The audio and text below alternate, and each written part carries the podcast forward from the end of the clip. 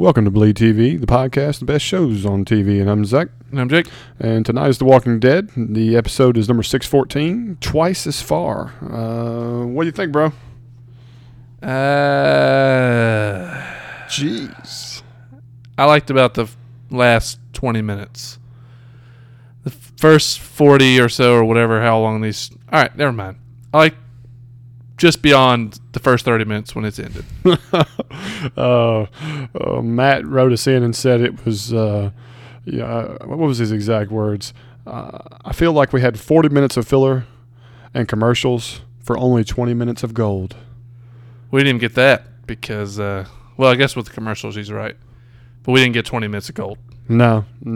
We got 10 minutes of gold and the rest was meh. I don't want to say I hated the episode, because believe it or not, I actually did enjoy the remix, the change up, the shake up, the things. Because they did some really cool stuff that used a lot of source material, and I always appreciate that when they use source material. So I like that part of it. But the episode itself had a lot to be desired. There was a lot of areas that were unnecessary, that didn't make sense why they were doing it, why we even went down this road, why these things would even be allowed to happen. There was just a lot of that, and I just kind of felt like we wanted to get to a culmination of the episode, and we didn't care a whole lot about how we got there. This was just a massive amount of poor decisions. Yes, over and over. Characters making choices that you have lived way too long to make these mistakes. To me, there's no doubt. I mean, Brian and Eric and several other people who usually buzz us in with feedback, they all were very similar in the same saying, why in the heck was Denise even allowed to go on this trip? Why in the heck are we suddenly do this and there's no communication with anyone else? There's so many wrong things going on here that just completely seemed unnecessary and unworthy. And don't get me wrong, I mean, she talks about how she needs this and so on, but that's just not a smart decision. You know, you're the doctor of the town. You don't go outside the walls. Your job is to be the doctor. Yeah. And that was the biggest faux pas for me for the entire episode. None of this should ever happen because she shouldn't have been there. The doctors, they knew they were going to take all the drugs anyway. I mean, come on. Yeah, it didn't make a difference. All she had to do was tell them where it was. They could find it. But that's not the only poor decision. There's a bunch of like little mini bad decisions. Her giving a loud speaking lecture in the middle of the open. Them getting out of the car. Let's only talk about the cooler episode. I'll tell you what. Let's just run through the episode, and we'll get to, because like you said, there's at least 10 bad decisions in this episode, and we can highlight each one of them. Now, I will say, a lot of people, we got feedback, I think from Matt and a few others, that were not a fan of them showing the redundancy of everyday life in the place. I was actually happy they showed this. It was good to see that they were following a routine and people were doing certain things, and it was kind of monotonous, but reality is that's their new life. And so I was kind of happy they showed this. Do you agree? Somewhat. I also thought they were trying to get a little artsy-fartsy for a show that's not very artsy. You know, some of the cinematography was kind of like too on the nose. Yeah, I mean, I know there was a little blur out and all that stuff like it's supposed to signal. Does not necessarily have to have that. The one thing I will say that broke up that routine was seeing Morgan's masonry skills were pretty impressive. All right, so what's the time leap we're talking here? Because dude has built a full-on jail.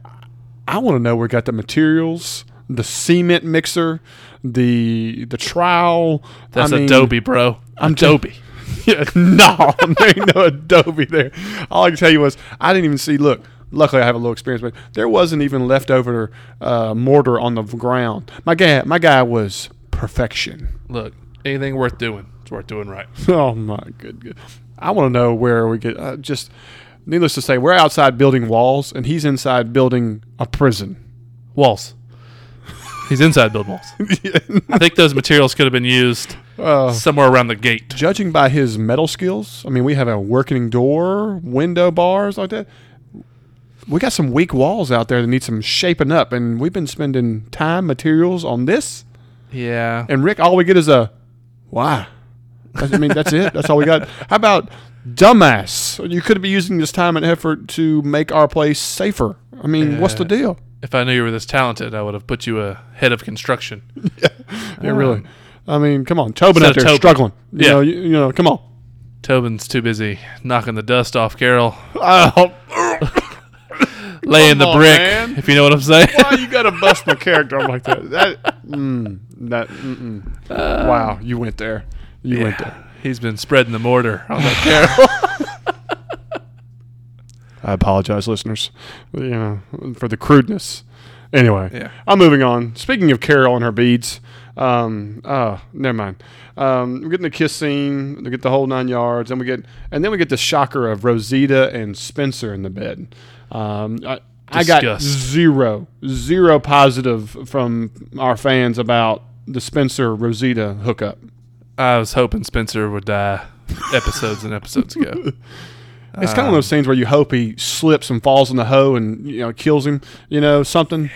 Yeah, I could have done with one of those ninja walkers at this point. Stealth.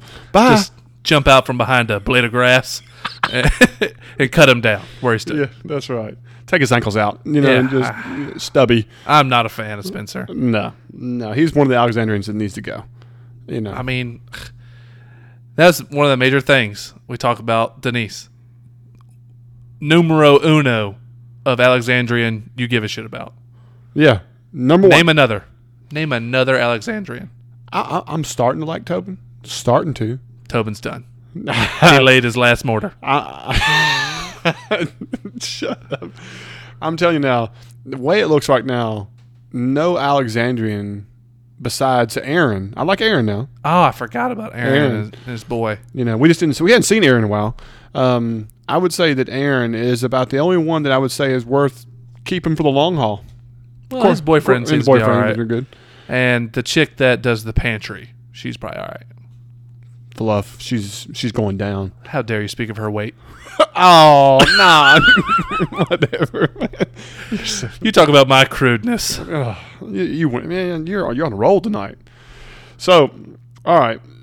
We see people going outside. How about this was my favorite walker of the night, the one that had the pole through the cheek. I thought that was pretty neat. Oh, I think it was good special effects. Juxtaposing what Carol was doing to Tobin. God. Okay, I can't even talk. Moving on. All right, so we get to the whole Daryl, Rosita, and Denise debacle of, hey, I remember this. I forget what they called it, but it looked like a haberdashery to me, or a hookah. Apothecary. Yeah. An apothecary was like the classic term for, when you got like a pestle, and you're breaking down herbs and stuff. It's more, it's labor-intensive medicine, Yeah. I know what you're saying. So they come to this decision, hey, we need to go check this place out, da, da, da, da, that's all great, but hey, I want to go. And this is the beginning of the...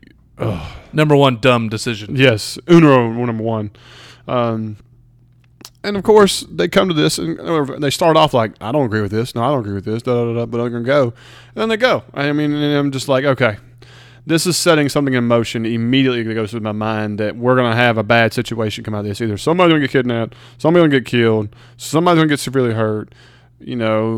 Why is Denise even leaving these walls? It was instantaneous to me. Did you get the same vibe? Oh, yeah, this is very dumb. A doctor is a massive commodity, and you never let it leave the safety of the walls. Ever. And Negative. You know what? Hilltop did the same thing. Their doctor was out just roaming the streets. Almost died in a car accident, then almost died by walkers. Yeah. Completely idiotic. Just a couple of dumb groups, obviously. Yeah. I'm going to ask you this, though. Do you think Rick's group feels like they've killed all the Saviors? Yes. I feel like they've, So when they shot... Done. What's his name in the head, because he said he was Negan, you think they think they've killed everybody? Oh, yeah. In my mind, they were like... completely done. Okay. Now, I think Daryl was in doubt because of this whole bike thing, but there was no answer definitively in either way. And so that whole conversation with Carol was like, I should have killed them to save them probably the horrible death they took from these people, is what I got out of that. I think he said he should have killed him because they double-crossed him in the end. Well, you're right to a point, but I'm just saying, like, we're coming to the conclusion that they're dead as well is what I was thinking about. But no, I believe that they didn't think that any of the Saviors were still around. If there were, it wasn't enough to be mobilized or organized. Let's put it that way. Well, I had a pretty good chat with somebody at work today because you're kind of getting into this part too. They're driving this beat-up old truck is why I asked about that. Nobody, you got Morgan building jail cells and people building walls and whatever and planting stuff, but no one like reinforces vehicles. No one makes like protective clothing for skirmishing outside. You know what I mean? Yeah, there's all this preparation for the wall and interior, but nothing for exterior skirmish. Right. I'm just curious why there's never any like Mad Max style vehicle built, you know, to protect them on the way. Like they stop and get out of the car. I know it. On a down tree. I mean, that's like trap all over it. You know what I'm saying? I mean, really? I mean, how random. This is the stuff that bothers me because I'm super into the detail stuff and the survival instincts of people.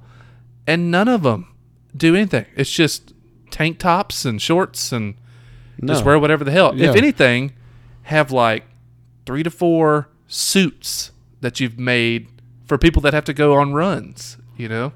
Yeah, well, at least, or have a long sleeve that has extra material in your zones that get bit all the time. Your shoulders, neck, arms, that kind of stuff. The forearm that y'all like to shiv. The forearm shiver. We've already had this debate. All right, good example. Let's talk about that tree down. Number one, thing that bothered me detail-wise, that tree was brand new. All the leaves were green. It wasn't like it was an old tree. They looked surprised it was there. You know, how about it must have fallen in the storm or something. Instead, it was just a random tree in the middle of the street. Yeah. I thought that was really bad placement. The truck. How about...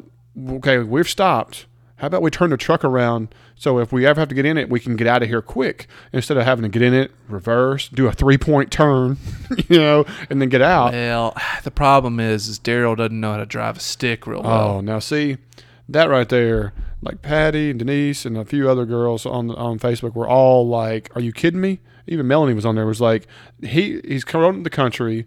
He's probably rough like that. He probably grew up pushing the stick for daddy while he was there. That right there was the most unbelievable part of his sitting there. How about that he shifted gears 8 times while they're going the same speed? Yeah, that's the thing. I mean, it was just awful. It was like watching Fast and the Furious where they just like, they like showing the gear shifting. Oh, you know, like 13 times. I'm going to shift this gear 72 times for a quarter mile.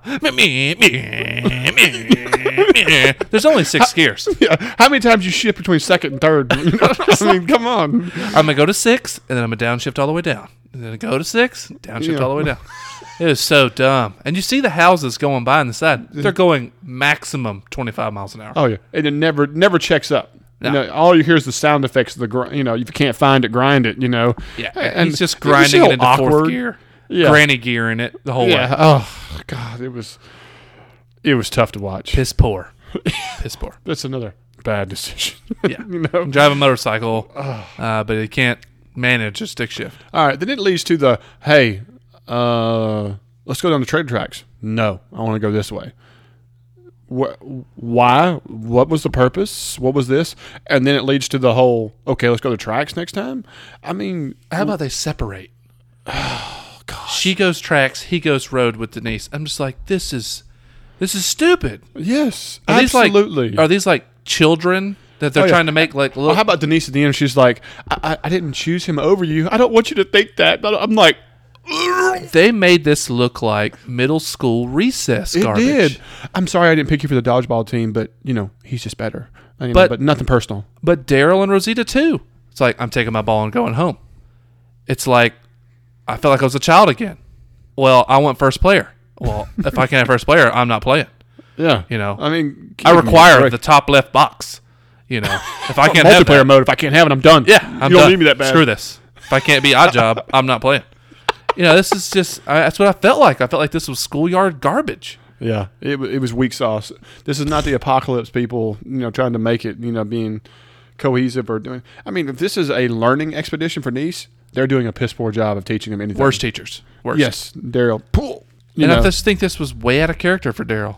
It really was. I'm with you. The whole idea Rosita has the whole Abraham thing and the Spencer thing. You know, she's kind of confused. At least she has a reason to be kind of, you know, petulant or whatever, or being bratty. But you still don't be dumb when you're out on a run. No, not at all, you know. So they get to this place, the medicine shop there, and they bust up in there. Pretty cool effects. I like how the lighting was good, the, you know, the eeriness and stuff. And, dude, her finding the walker and the baby stuff, yes, that was brutal to me. That was a good point. That looked like one of those things we've been yearning for Nicotero that has his moment, and I consider that one of his moments. And then the hush right on the wall. Oh, my really God. Creepy. Wow. Really creepy. Wow. I have a question, though. When they walked up to the doors to bust them open, you saw the handprints everywhere. I thought that was a cool detail. Yeah. Really neat. Yeah. But I did not see any bodies laying on the sidewalk or in the street, in the parking lot. At all. And then when they came out, it was littered with zombie bodies. Bodies galore. Yes. I noticed the same thing. Did I miss? Okay, I thought I missed something. Like, you know, and even Brian, later on, we'll talk about this, you know, the 6 cans of soda in the cooler. The very next scene, she had 3 cans. You know, and so on. There were some very inconsistencies with set pieces, you know, some different things. I think it was like some reshooting and editing and stuff that kind of got mixed up a little bit. But I was almost 100% positive that there was no bodies on the ground when they went in. No, because when she came out and she was out there just messing with the keychain, I mean, like she was sitting among a few walkers. Yeah. I mean, like literally like, you know, she could tickle one of them. And that's how close she was. Yeah. I was just making sure I wasn't the only one that thought I saw that. No, yeah.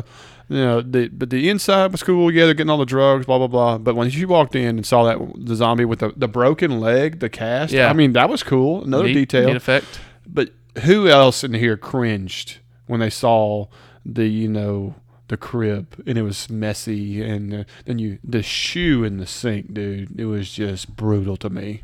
Which I think was attached to a leg. Oh, it was gruesome. Pretty tough.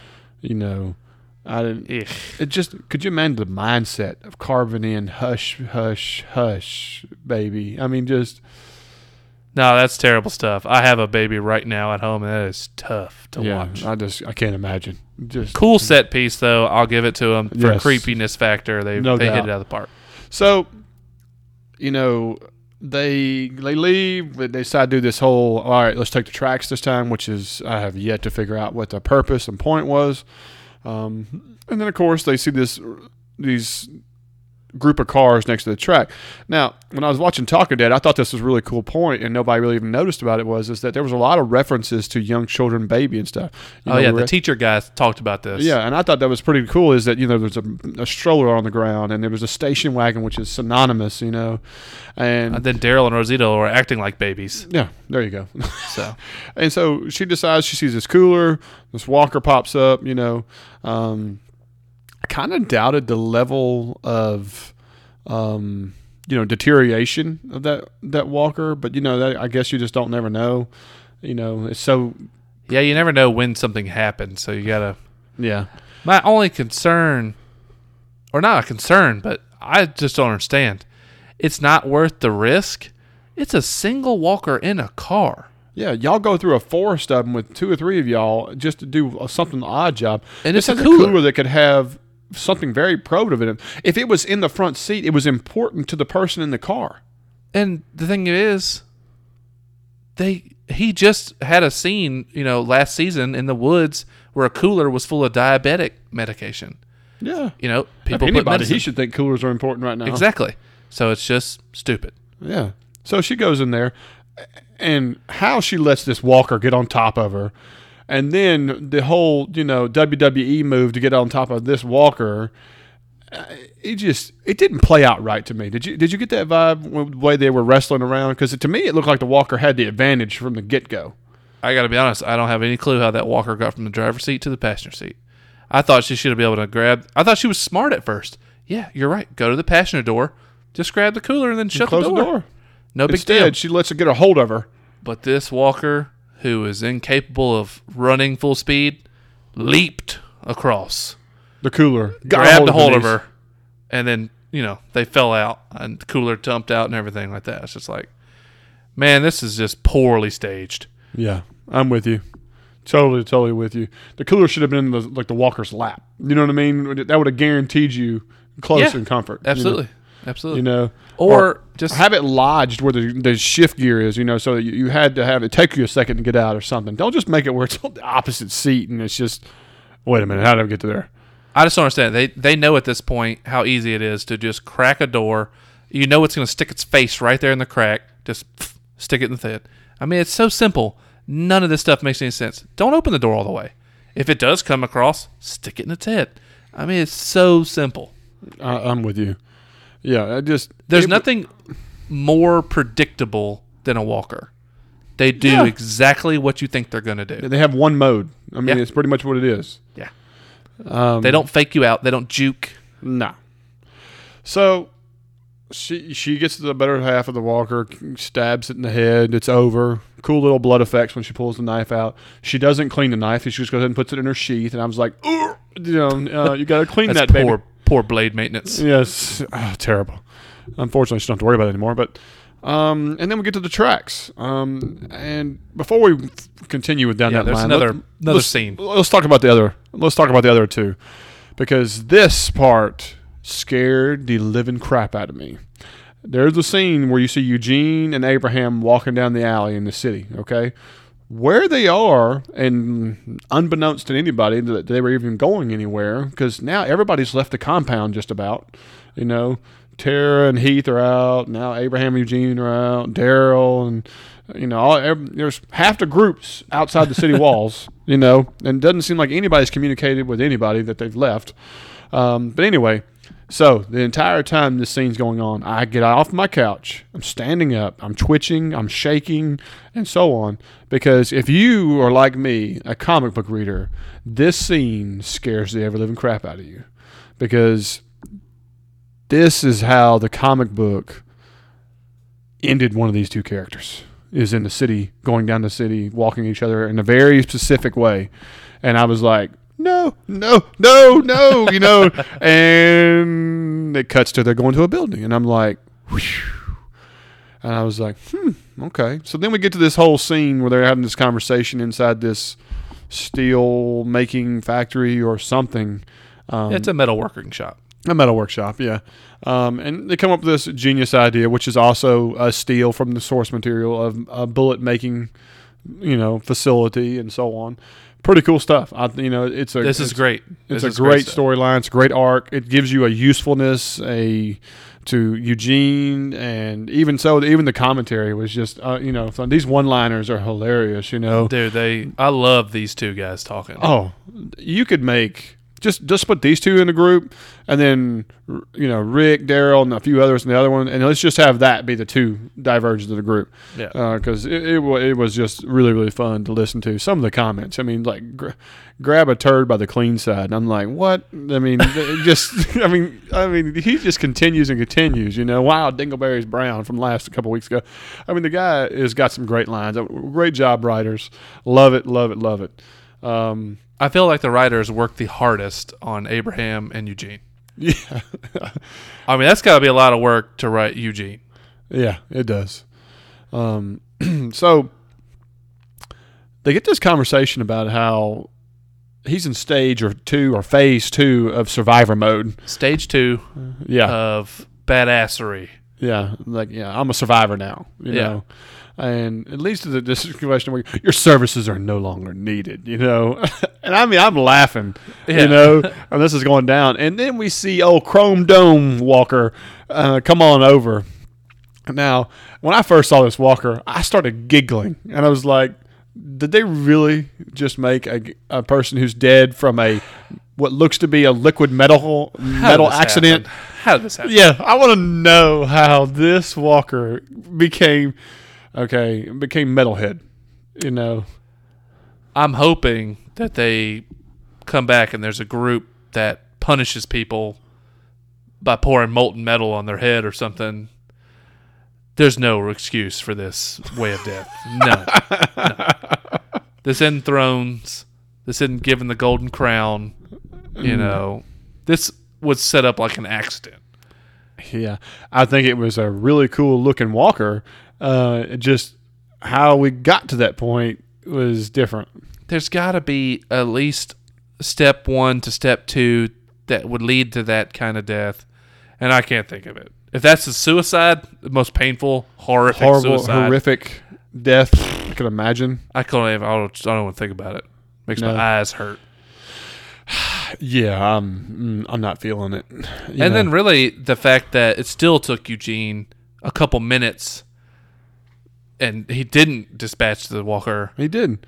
Oh, I love it when he takes the machete and hits it and then ding right across the top of the head. Yeah. And then it gets the wall. This walker is coming at him. Now he's doing pretty good. And of course, we showed the scene of him reach for the rebar 3 times. Yeah. How many times do we have to realize, okay, Chubby here can't reach the rebar, okay? I mean... Strike number 2 on a weight call out. That's all Zach. Just want y'all to know. Yeah. But I'm just saying, and so, of course, he dispatches, Abraham dispatches him, and they have their little... I call dibs. Yeah. It's dibs, man. You broke the rule. You had no right. Yeah. It's like calling shotgun. Yeah, it's ridiculous. Yeah. Come on. Really? Well, and the thing is, when he busts out, your services are no longer needed. I think he just means, I don't need you holding my hand anymore. You don't have to babysit me. Not please don't leave. I don't think he wanted him to leave. No. Well, the bottom line is, I hate to say that I feel like Eugene is borderline Asperger's. His social skills are so awkward. Borderline nothing. He is Asperger's. And I just don't think he... The way he socializes with people, he just doesn't work well. He doesn't, express who he is and how he feels in a manner that makes people feel understand or comfortable about what's going on.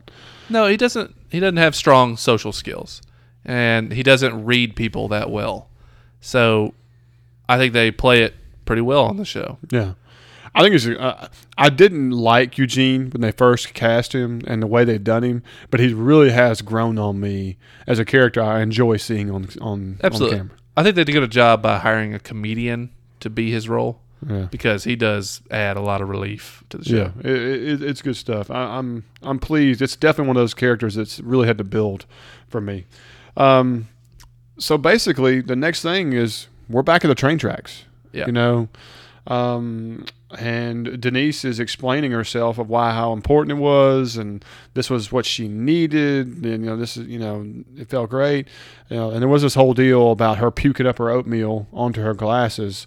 Didn't realize it was kind of giving us a little window of we didn't need to have glasses on for a future scene. Didn't put those two together until after, but so she's pouring her heart out about Rosita's. You're alone, but you're still strong. And Daryl, you're like my brother, and putting it all out there. And then all of a sudden, we got the old bolt through the eye, and special effects were on the money. Yeah, they did a great job on special effects. Did a terrible job on the idea of making her pour her heart out, give her counseling session at the top of her lungs in the middle of the open. Yeah. This is silly talk. And why are you standing still? Just walk and talk. Keep your eye out. A head on the swivel. This is silly. This is one of the things. It's another stupid mistake. Yeah. You're in broad daylight. Yep. Evidently close to a larger area because cars and strollers and different things all right next to it. Yeah. And so on. And you're out here hollering, so much for that stealth element that the walker, she could learn from the walkers. She could. Yeah. It's unfortunate. My wife told me, she goes, I explained to her that, that bolt was meant for another character in the comic book, and if you don't know, and that's not spoiler, but that is technically how Abraham was supposed to die that exact way when he's talking to Eugene in the city. Through the exact same circumstances of Dwight shooting him with a crossbow and the Saviors ambushing them. Instead, they did a Kirkman remix and did the whole Denise dying. And my wife was like, Denise was an up-and-coming character that was important and how was useful and could be a very likable, lucrative character for the future. Like Eugene worked his way into being a character you love. And instead, they killed her off. And she was like, well, she felt like Abraham had kind of done his part and it was time to move on, and he could have died. Do you agree with that?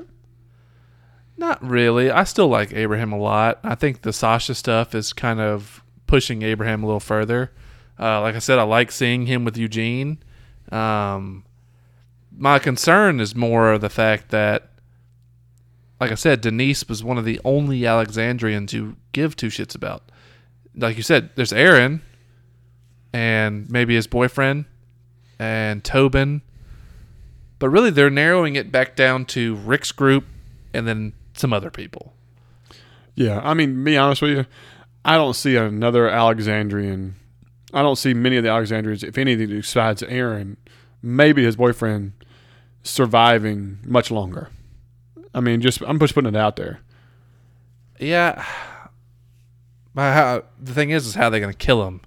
You know, I have my ideas, but I won't express. But anyway. Okay, but what do you think about Dwight's saying that the crossbow kicks like a mule, that the bolt wasn't meant for her?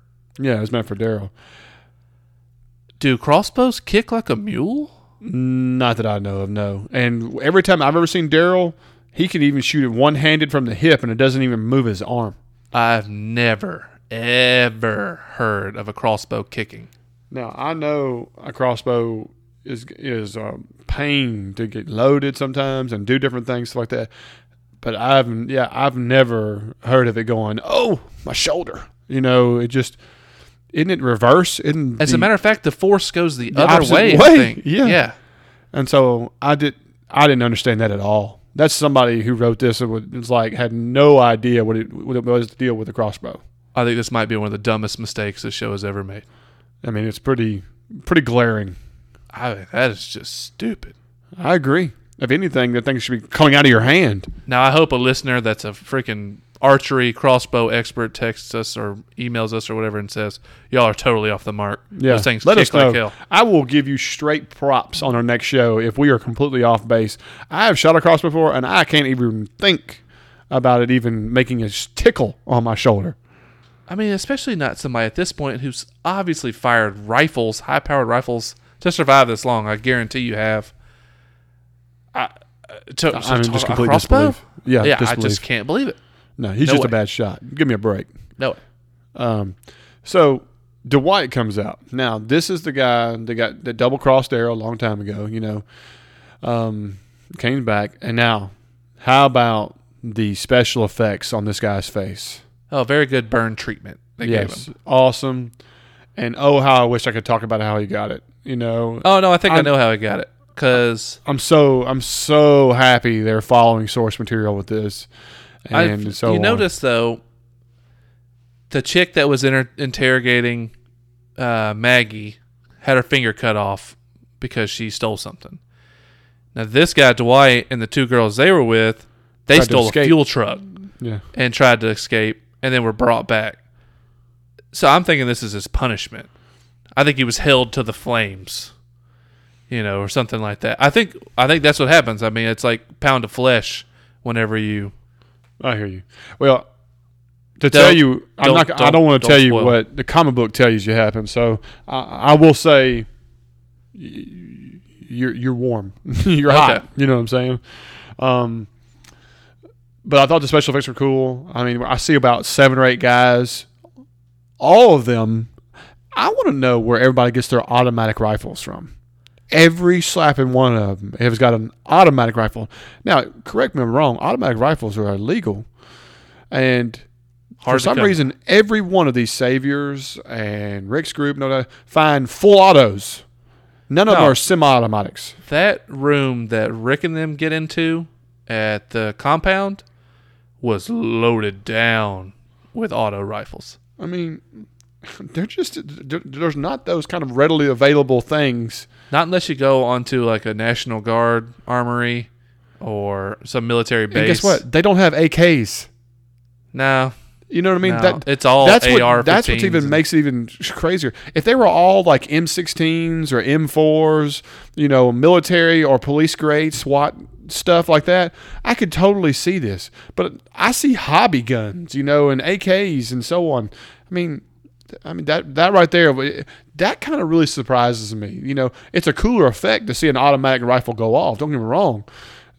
But I just think that is a nitpick to me. I mean, just calling it. But none of those rifles were semi-automatic where they just kept pulling the trigger. They were just hold it and spray Hellfire. And pray, you know. Yeah. That's a kind of a miss, I think, you know. It's going for the wow factor instead of the accuracy. Yeah, I guess. You know. But the thing is, they are not far from each other. There is some bad aim. There is no doubt. Super bad aim. Now, I have shot a full auto before, and I will tell you, the first round, maybe second round's about accurate. Afterwards, it's just you're spraying and praying. I don't care how good you are. But I'm telling you, I could move the wand into a general area. That's the thing. They're laying on the railroad tracks, and there's somebody standing broadside. They're shooting the rocks up and the metal everywhere. And I'm sorry, when you're shooting 30 rounds in an auto, you're going to hit them at least 3 or 4 times. I mean, come on. I really struggle with that accuracy stuff, because they're just not at a far enough distance to make it seem plausible to me that even accidentally you're shooting these guys. I've kind of forgiven it, too.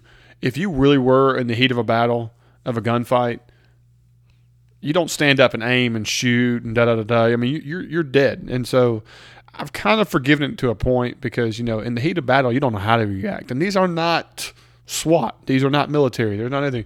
Yeah, don't get me wrong. Daryl's bad to the bone and all that stuff, but only Rick has ever shown anything where he comes around a corner and mows down 3 or 4, you know, like he's had some kind of training before, you know. Everybody else, you know, yeah, they looked apart to a point. And, of course, Abraham has too. You know, then he showed that. So, I mean, I've kind of forgiven that, you know. But, yeah, they were close. It is a little off. Yeah. Proximity makes it tough. Yeah, there's no doubt.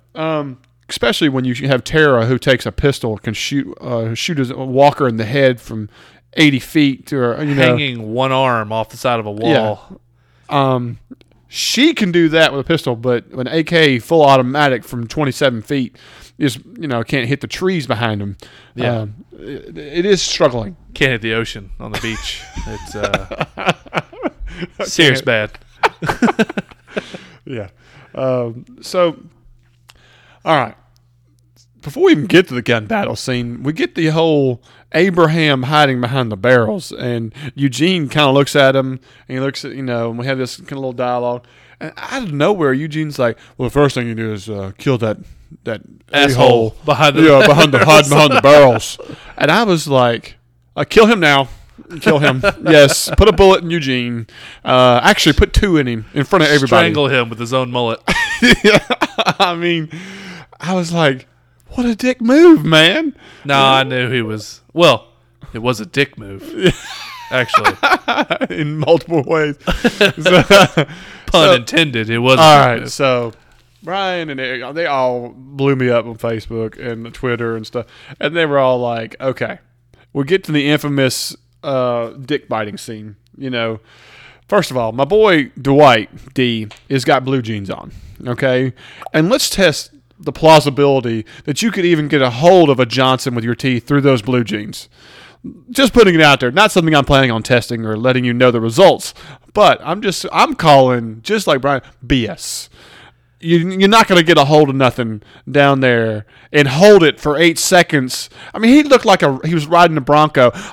With the arm going up, and oh my God, you know, why we got gunfire going on everywhere. Especially this poor reddish blonde, poor Irish bastard who's probably packing dong. Not known for their massive. Yeah. You mean he doesn't tickle his kneecap without his hands? Is that what you're trying to tell me? Yeah, no. And, you know, this drew back all kinds of flashbacks to, like, movies of old. Yeah, because he was holding a gun. And I was like, I don't care how much pain you're in. Why don't you just shoot him in the head? Really? But then I was thinking, his skull. Shawshank Redemption. Oh, yeah. Blunt force trauma to the head causes the victim to bite down extremely hard. It caused him to pry his jaws away. Yeah. So, if he was thinking he was going to get that kind of treatment, I can understand. The Andy Dufresne, we like to call it. The Andy Dufresne. I'm going to tell you, I don't care what you say. You did not get a bite of any Johnson through them jeans. You couldn't get teeth marks in somebody if they were in their thigh, I don't think, unless you were just impressive. You have to be really chomping down for sure, and it's going to hurt some teeth. But, you know, life and death situation. You might be able to beaver your way in there and get a hold of a tip. If anything, it just looked like a bad attempt, you know, to service somebody and then take a hell, you know, take the butt of a gun to the skull. I'm just telling you, man. I'm gonna give full props to Josh McDermott, who plays Eugene, for taking this risk. Oh man! I hope that was a mannequin that they showed him feverishly attack. Yeah, because that mullet was waving everywhere, man. It looked like a rabid dog after a good steak, man. I mean, I'm surprised Dwight didn't just grab him by the hair and be like, ride him. Like, massaging that mullet, huh? I appreciate you growing this out. It's like handlebars. You know they had to have fun on set. You know that there had to be some pranks going on. How many takes this would have taken. Oh, my gosh. Over the top hilarious. Yes. Blue Jean Eugene. So my man Eugene's on the ground, and they have this slow mo, and it's all, you know, desperate and, you know, unbelievable, and he's got a bloody wound on his side, and I'm kind of surprised that he took a bullet wound. You know, I mean, I'm thinking the doctor's dead 5 feet from him. Yeah, I would have rolled behind her body and used it as a shield. Yeah. Appreciate it, Denise. Yeah. Even though we know that AK-47 rounds and the rifles they were shoot nothing more than Jell-O they'd be shooting through. But hey, man, whatever you got to do. Yeah. But anyway, long story. And they're carrying him out of there like he's mortally wounded. You know what I mean? And they're holding him like it's Saving Private Ryan. You know, there's four of them carrying a body off the war scene. And... you mean to tell me that he's in the bed and he said, it grazed him? No, that fits Eugene perfectly to me. I feel like if Eugene stubbed his toe, they'd have to carry him on a stretcher. Stretcher? Medic! Yeah. Man down. Yeah, I feel like Eugene is a massive pansy. I like the fact that he's showing some balls now and like he is in stage 2. You know, I feel like, remember, because I've been talking about it. I don't want clumsy, scared Eugene anymore. Oh, yeah. I like him taking charge, showing his confidence, but I fully agree with the fact that he's probably a massive weenie. Oh, yeah. He's got a little mini scar, and he's almost stage 3. Yeah. Yeah. Now that he's been shot, he's probably just going to be insufferable. Oh, I can totally see scenes later of him lifting his shirt up and go, this is evidence of me passing stage 2. Yeah. Rosita, take a look at this. Please cover that up for Jesus. Is that scar or a stretch mark? Oh, no. You went there. You went there this time. All right. So, you know, we kind of come to a close with Daryl and Carol, and they're burying Denise. Evidently, they toted her body back as well. It didn't look like they were toting her. No. I guess they went back. Threw her in the truck, and drove her on back. Probably stayed in second gear the entire time. You know, like when you go and you hunt and you drag a buck out by its antlers. Oh, my God. Stop it. They probably just grabbed hold of the bolt. Just drug her along. I apologize, listeners. Just put the chain around the thing and drag her behind the truck. Right. Really? It's like you hooked a big one. Was that another fat joke? No. God. No. Anyway. So they buried Denise, and they had this whole... you were right speech. What is this? Carol said you were right when he was talking about how he should have killed them because that's who killed her. Yeah. She said, I knew it when you said it. You were right.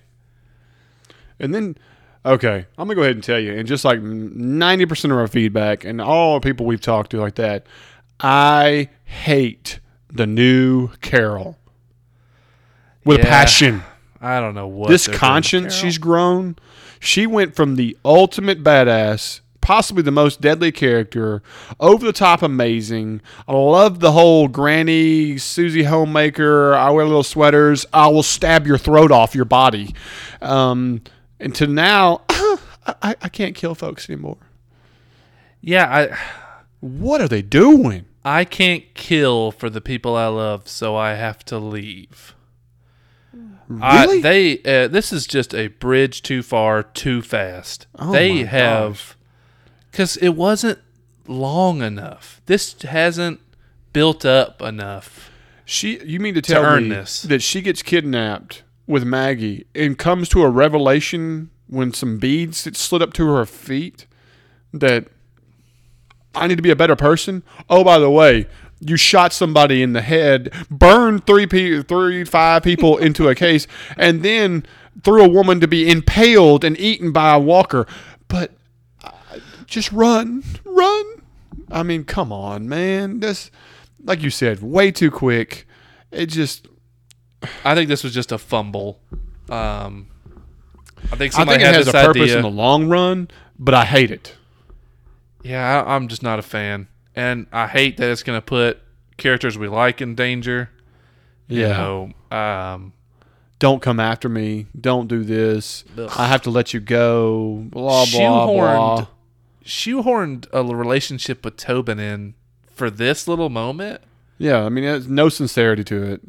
Yeah, I mean, I don't understand, man. Even the chain smoking and everything else. I'm like, where are they getting these smokes from, by the way? I mean, it seemed like there's a readily supply 2 years after. That's they probably could find cigarettes. I mean, those things are everywhere. But I don't like it. I don't like it at all. I'm not a fan at all. And then they had the scene where she's sitting next to Daryl. Daryl asks for a cigarette. And then it's like she gave up smoking. She gave him the whole pack. But then 5 seconds later, she's on the swing, and there's like 15 cigarettes in an ashtray. Oh, yeah. She's she's lighting them up with the next one. Just it's like, good grief. Yeah. She wants to join the cig lady. Yeah. You know, we're in the same boat, you know? I was waiting for Sam Elliott to walk up and Marlboro Manor. Oh, I know it. I struggle. I really, really struggle with that. And they keep showing all these prominent, you know, shots of Morgan watching her, and then Morgan, like, in deep thought over where she's gone or what she's going through, and it's almost like he took his conscience and turned it contagious on her, you know. But, and then the jail cell too. And I mean, I'm completely in awe of where they're trying to go with this storyline. We only have 2 episodes left. What does the prison cell represent? What does her leaving represent? I just don't know what they're trying to do. Do you think we see Carol again this season? No. If we do, she's hostage or there's an issue. You know, we got some predictions from some people, and I have a few predictions myself. What do you think the outcome is for the next 2 episodes? I don't know, but if it has anything to do with Carol, they've already done this before, you know? Yeah, well, we've done this with a lot of folks. You know, Glenn's gone, we find him to save him. Then we think Glenn's dead, he's okay. We've done that 2 or 3 times. You know, the whole Maggie and him separation and, you know, oh my God, we've done that. We've done the Carol's been banished and she's gone, she comes back. You know, don't tell me she's going to go and have a conscience, something's going to change, she's going to come back and be in badass Carol again. You know what I mean? That's what I'm afraid of. I hate to tell you, I think that Melissa McBride and Carol's character might be gone for us. Well, the thing of it is I would hate for it to end on this peter out of a note, but I do feel like Carol's story has maybe run its course. I agree with that. And even some of the people we've got that sent feedback, and like Brian and Jacob and a few other, they've kind of said something similar that, you know, her leaving... it's going to lead to her demise, and it could even lead to the demise of another character. And, yeah. That'd be my bigger concern. And it sucks. If you had asked me this at the end of last season, I would have never said Carol was done. But now what they've done with her, and if you think back, really, it's almost like a revolution where she's gone from meek and kind of weaker character, you know, kind of beaten down, to constantly climbing into badass arena, becoming the ultimate badass, and now she's on the downward slope. And it's like, okay, we had her climax. Time to just, you know, wipe her out. Yeah. Guys, I hate that I'm even agreeing. You know, it's just tough. And then, of course, you know, talking about the preview they show for next week, of course, in which is stereotypical and predictable, Daryl's going to go after her. You know, even if her note says this, that, whatever, don't come after me, da-da-da, you know Daryl's going to go. You know, it's just his nature. That's there's that connection, you know. And Daryl's looking for a reason to go back out because he wants Dwight. You know what I mean? It's dual purpose. Yeah. He's in looking for Carol, he's hoping to run into Dwight and them, I think. Yeah, and you know, and it won't just be him. Rick looks like he's thinking about going, and I hate this, man. I'm not a fan of this direction. I don't know. I would say my ultimate prediction here is this. Carol has, and not using source material whatsoever, Carol is gone. They're going to come upon a situation where it doesn't look like she's in good shape. You know, like the preview showed like a car that had like a spear that had blood dripping and it was in the rest. And, you know, and so in my mind, they're going to give you this mental image that Carol is in trouble or hurt or even possibly dead. And then you're going to have the whole Daryl's gone, and then they're going to start searching and they're going to find pieces of clues of Daryl missing or something. You know what I mean? Some of that previews kind of showed that. And I think what's really going to happen is that we're going to meet Negan. Not this upcoming episode. Maybe, but more likely the final episode. And one, or maybe even both, which I severely doubt, one of those two characters is going to meet their demise. And that's how the season is going to wrap, with that devastation of losing such a prominent character going into season 7. Yeah, do you think Denise is a big enough death to carry a entire half season? No. Yeah, I didn't think so either. Unfortunately, if you do season by season, you can almost have a check mark that you're going to lose a major character in the last couple episodes of each season. You know what I mean? Think about it. They ended the season one time, I think, with Andrea's death, and they ended another season with the barn collapsing, and they lost all those characters. And, you know, there's just – you can kind of trace back. I mean, I remember when Merle died, and I remember when Shane died. The Shane died, and Governor went down, and just – you know, those monumental deaths are in the future. That's what Walking Dead is, and we got to have one. And right now, they're setting up Carol as being your martyr, and so I don't know.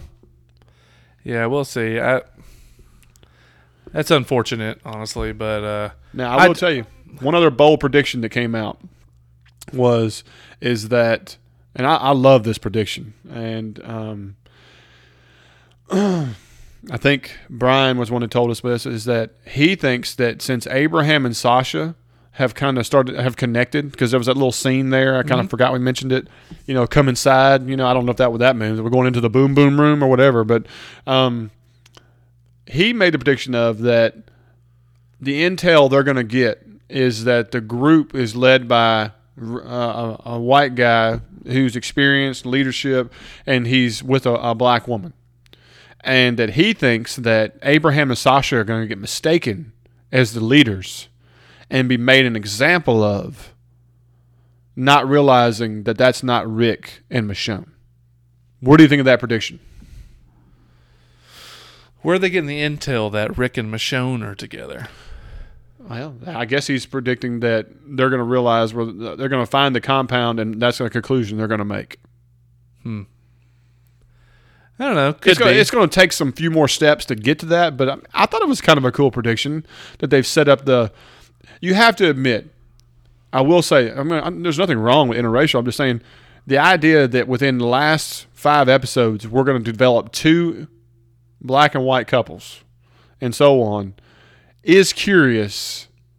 And he does bring up a point that one could be mistaken for the other, resulting in the death or injury or something of that nature. Yeah, I guess that's a possibility. I guess my bold prediction, or bold possibility necessarily, I don't want to tell my prediction, is that if enough people, like you said, Carol goes, you know Daryl's going after. If Rick goes after Daryl, and so goes after, you know, with Rick, you know, and lures out a good number of the badasses, Dwight wanted them to take them into Alexandria so they could take what they wanted and who they wanted. Maybe they lure out enough of the badasses that they think the place is weak enough to get in while they're out. Very possible. You know? Something Very like possible. That. You know, it's hard for me to make bold, you know, any predictions because I constantly compare it to what the source material is on. Yeah. And so it's tough. So, but I like what you're saying. You know, to be a Kirkman remix, I could definitely see that. Yeah. But, you know, just to kind of wrap up the show itself, like I said, there was tons of bad decisions. There was tons of things that I didn't think were accurate or could have been different or a lot of that. I am very sad. I thought it was a really cool scene that we lost Denise the way we did. I think she did a phenomenal job acting. I hate that that actress is gone. You know, she even finishes her words as she, you know, she has the bolt through her eye. I mean, I thought it was really cool, you know, little scenes there. And, you know, but other than that, the rest of it was kind of an unnecessary situation that could have been easily avoidable with basic smart decisions. Yeah, I think this group is too smart, too efficient, and, you know, I mean, they've made it this far. I just don't see them making some of these poor decisions that were in this episode. And I hate the way they handled it with Denise dying because I actually really liked her as an actress. I liked her as a character. I thought she was on the up and up, and she was one of the only things tying you to Alexandria people. So it's a little sad to see her go. But, you know, this cast is enormous. They're going to have to start, you know, trimming the fat. Yeah, so. I agree. Especially now that we have Hilltop people. So the cast is even growing exponentially. Yeah, absolutely. Now, just to kind of pimp us for a couple of other shows, you and Cash have started doing a little pod on the new Daredevil series. Is that right? That's right. And we're going to be putting out about the new Daredevil. Y'all did what episodes did y'all knock out? First one will be on the episodes 1 through 3. First, 1, 2, 3. So, guys, if y'all have not checked out Netflix Daredevil, y'all need to. We're also going to have a pod out on it, and it'll be out about the same time as this one. And so give that a check out. But other than that, guys, you can always catch us at Bleed TV Podcast on Twitter, bleedtvpodcast@gmail.com. Email us, tweet us on the Facebook page. We're all about the feedback, trying to make it more of a listener and feedback-driven show. And we'd love to hear from you. And like I said, if you know something about crossbows or we were off on some accuracy on some other things, let us know. If we were offensive due to the constant fluffy and fat jokes, please let us know as well. And I will totally blame my brother for that. Anyway, but other than that, guys, this is Bleed TV, and I'm Zach. And I'm Jake. And we're out.